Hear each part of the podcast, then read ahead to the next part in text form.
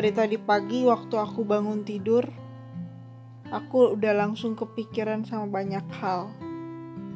Ada banyak rencana dan jadwal kegiatan yang bakal aku kerjain hari ini. Seneng sih kayak gini. Seneng karena banyak kegiatan. Karena itu artinya aku punya alasan buat jadi produktif hari ini. Bisa ngisi banyak kegiatan salah satunya ya pokoknya banyak lah. Makanya baru bisa rekaman juga malam begini. Aku seneng karena aku bisa jadi manusia produktif. Tapi dari semua hal yang aku pikirin ada dua hal yang paling nyangkut yang mau dijadiin topik dalam cerita hari ini. Yang pertama tentang kebun binatang kebun binatang di seluruh Indonesia dan juga taman safari. Yang kedua, rencana masa normal baru yang pemerintah mau ajuin katanya. Nah, kenapa aku mikirin dua hal ini? Salah satunya karena lagi dibicarain sama banyak orang juga kan ya topik ini. Tapi sebenarnya ada faktor lain yang bikin aku jadi mikir tentang ini. Uh, yaitu hal ini hari ini aku mau ajak teman-teman untuk cerita tentang dua hal ini dan apa sih yang mendasari aku sampai mikir segitu seriusnya. Uh, ayo kita bahas sama-sama ya kita mulai aja ya ceritanya Gini, untuk topik yang pertama soal kebun binatang.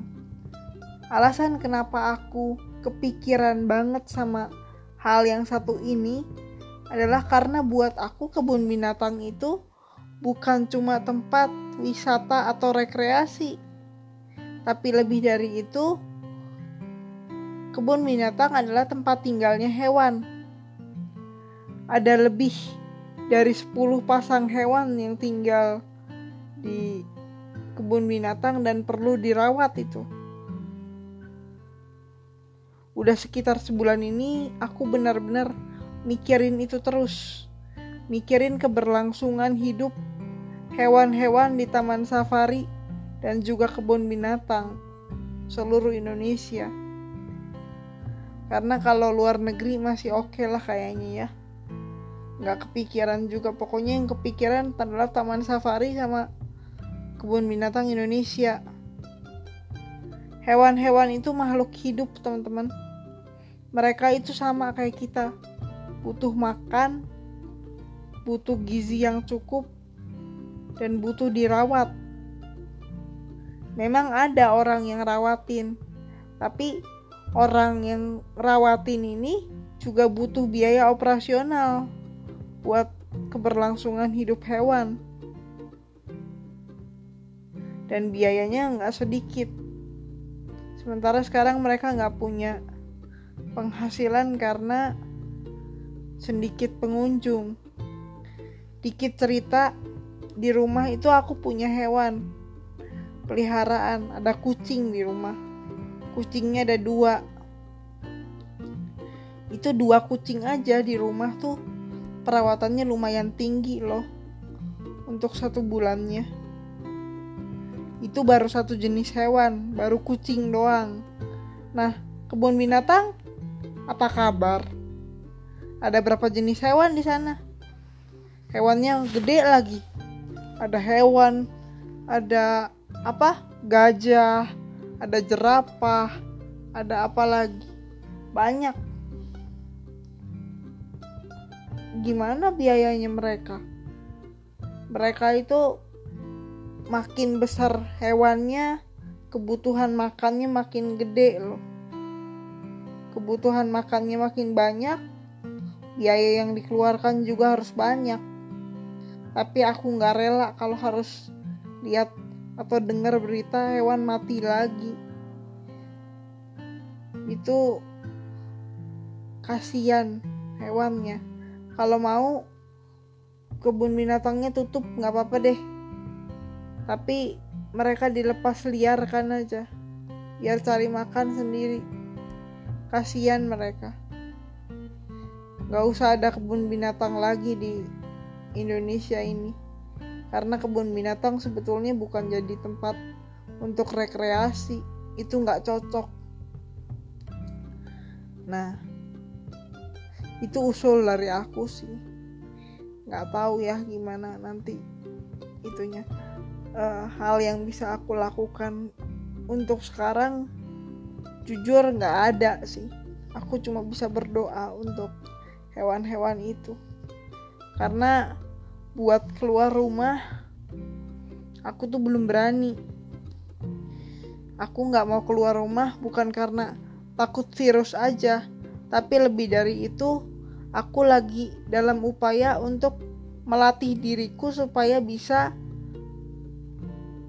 patuh sama peraturan yang dibuat dan sudah ditetapkan pemerintah.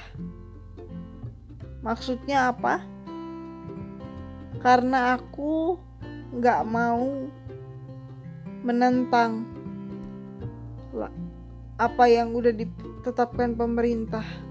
Aku pengen mendukung upaya pemerintah dengan segala kebijakan yang dibuat sama dia, sama mereka-mereka itu.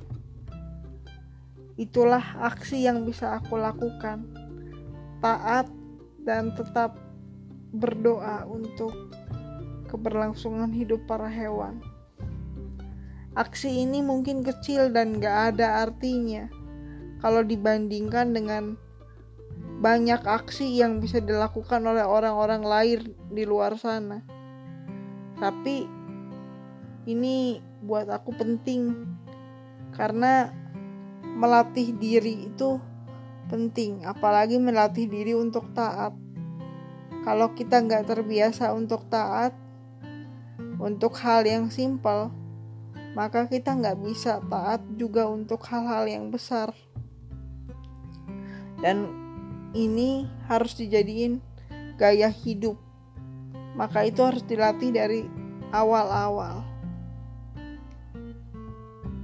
Selain itu, faktor pendorong lainnya juga kenapa aku pengen taat karena aku yakin bahwa yang namanya pemerintah adalah wakil Tuhan untuk satu negara.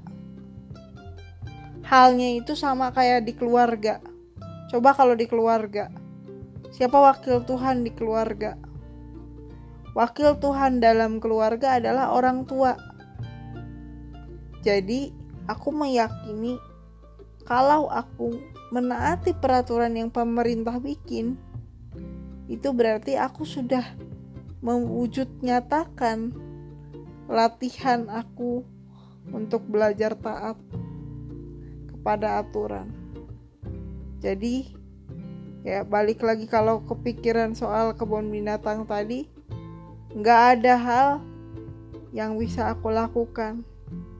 Tapi yang bisa aku lakukan adalah berdoa untuk mereka. Sekarang kita lanjut dulu ke pemikiran aku yang kedua ya kita bahas soal masa normal baru. Soal kebun binatangnya nanti aja kita simpan dulu sebentar. Karena nggak ada solusi selain berdoa gitu ya. Hmm. Dan aku nggak punya opsi lain untuk itu. Oke, masa normal baru katanya sih rencananya bakal berlaku Juli minggu ketiga itu katanya kabar ini pasti pastinya menggembirakan bagi sebagian orang. Dan tentunya banyak orang yang bahagia dengan kabar ini karena udah banyak dari mereka juga yang pengen keluar rumah. Tapi kalau aku sedikit beda teman-teman. Sebelum aku seneng waktu terima gambar uh, gambar lagi. Waktu terima kabar ini dua hari yang lalu aku langsung mikir mikirnya mikir apa? Apa memang udah siap dengan kebijakan itu diberlakukan bulan Juli?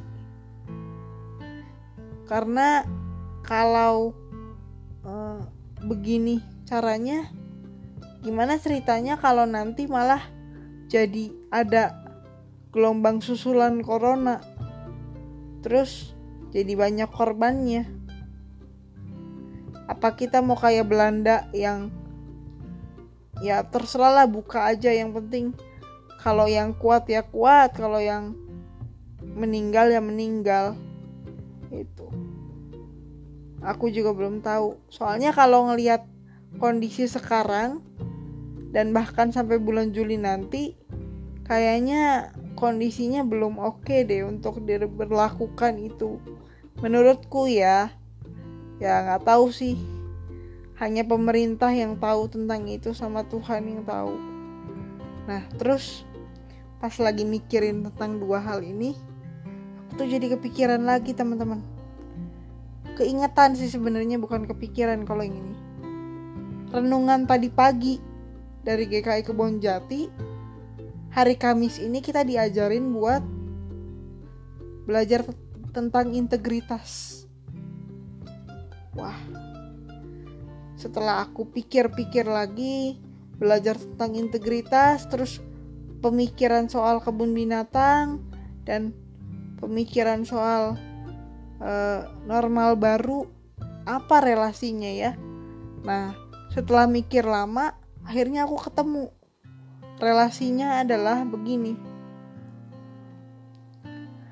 Uh, Tuhan minta aku untuk berdoa dengan sungguh-sungguh di tengah kondisi yang sekarang. Berdoanya bukan sekedar berdoa, doanya harus disertai dengan integritas. Teman-teman tahu integritas kan? Integritas itu adalah kesesuaian antara apa yang kita ucapkan dengan apa yang kita lakukan. Jadi intinya, hari ini Tuhan minta aku untuk berdoa syafaat dengan lebih sungguh lagi. Berdoa dengan pakai integritas. Berdoa bukan asal berdoa. Berdoa bukan adalah bagi berpuisi dan berpanjang-panjang kata tanpa makna. Tapi berdoa itu untuk segala sesuatunya dengan mata iman yang sungguh tertuju kepada Allah.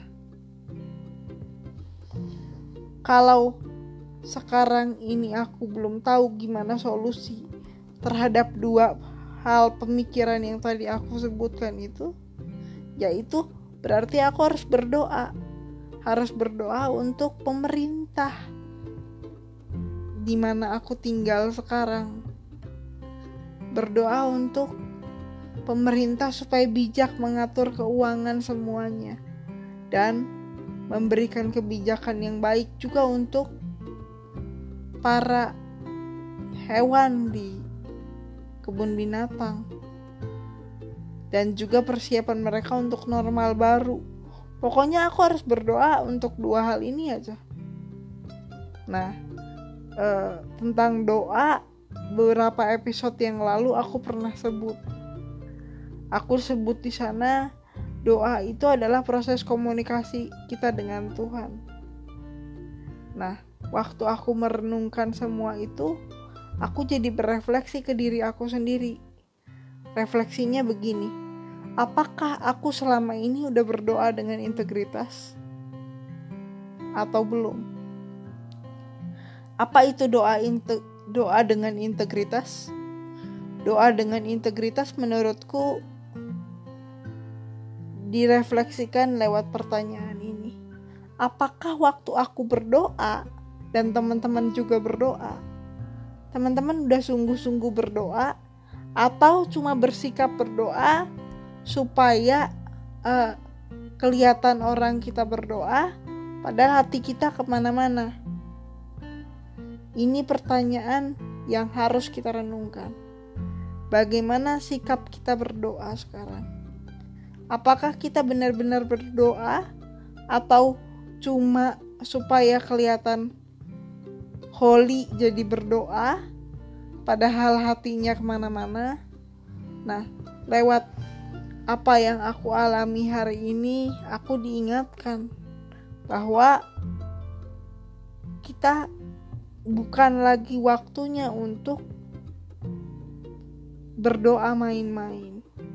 Berdoa itu adalah komunikasi kita dengan Tuhan. Jadi bukan untuk main-main. Nah, kita harus belajar masuk dan ingat bahwa nggak ada peristiwa apa pun yang kebetulan di hidup ini. Tuhan sengaja mengizinkan pemikiran dua hal itu masuk ke dalam pikiranku supaya aku benar-benar punya kesempatan untuk berdoa dengan sungguh.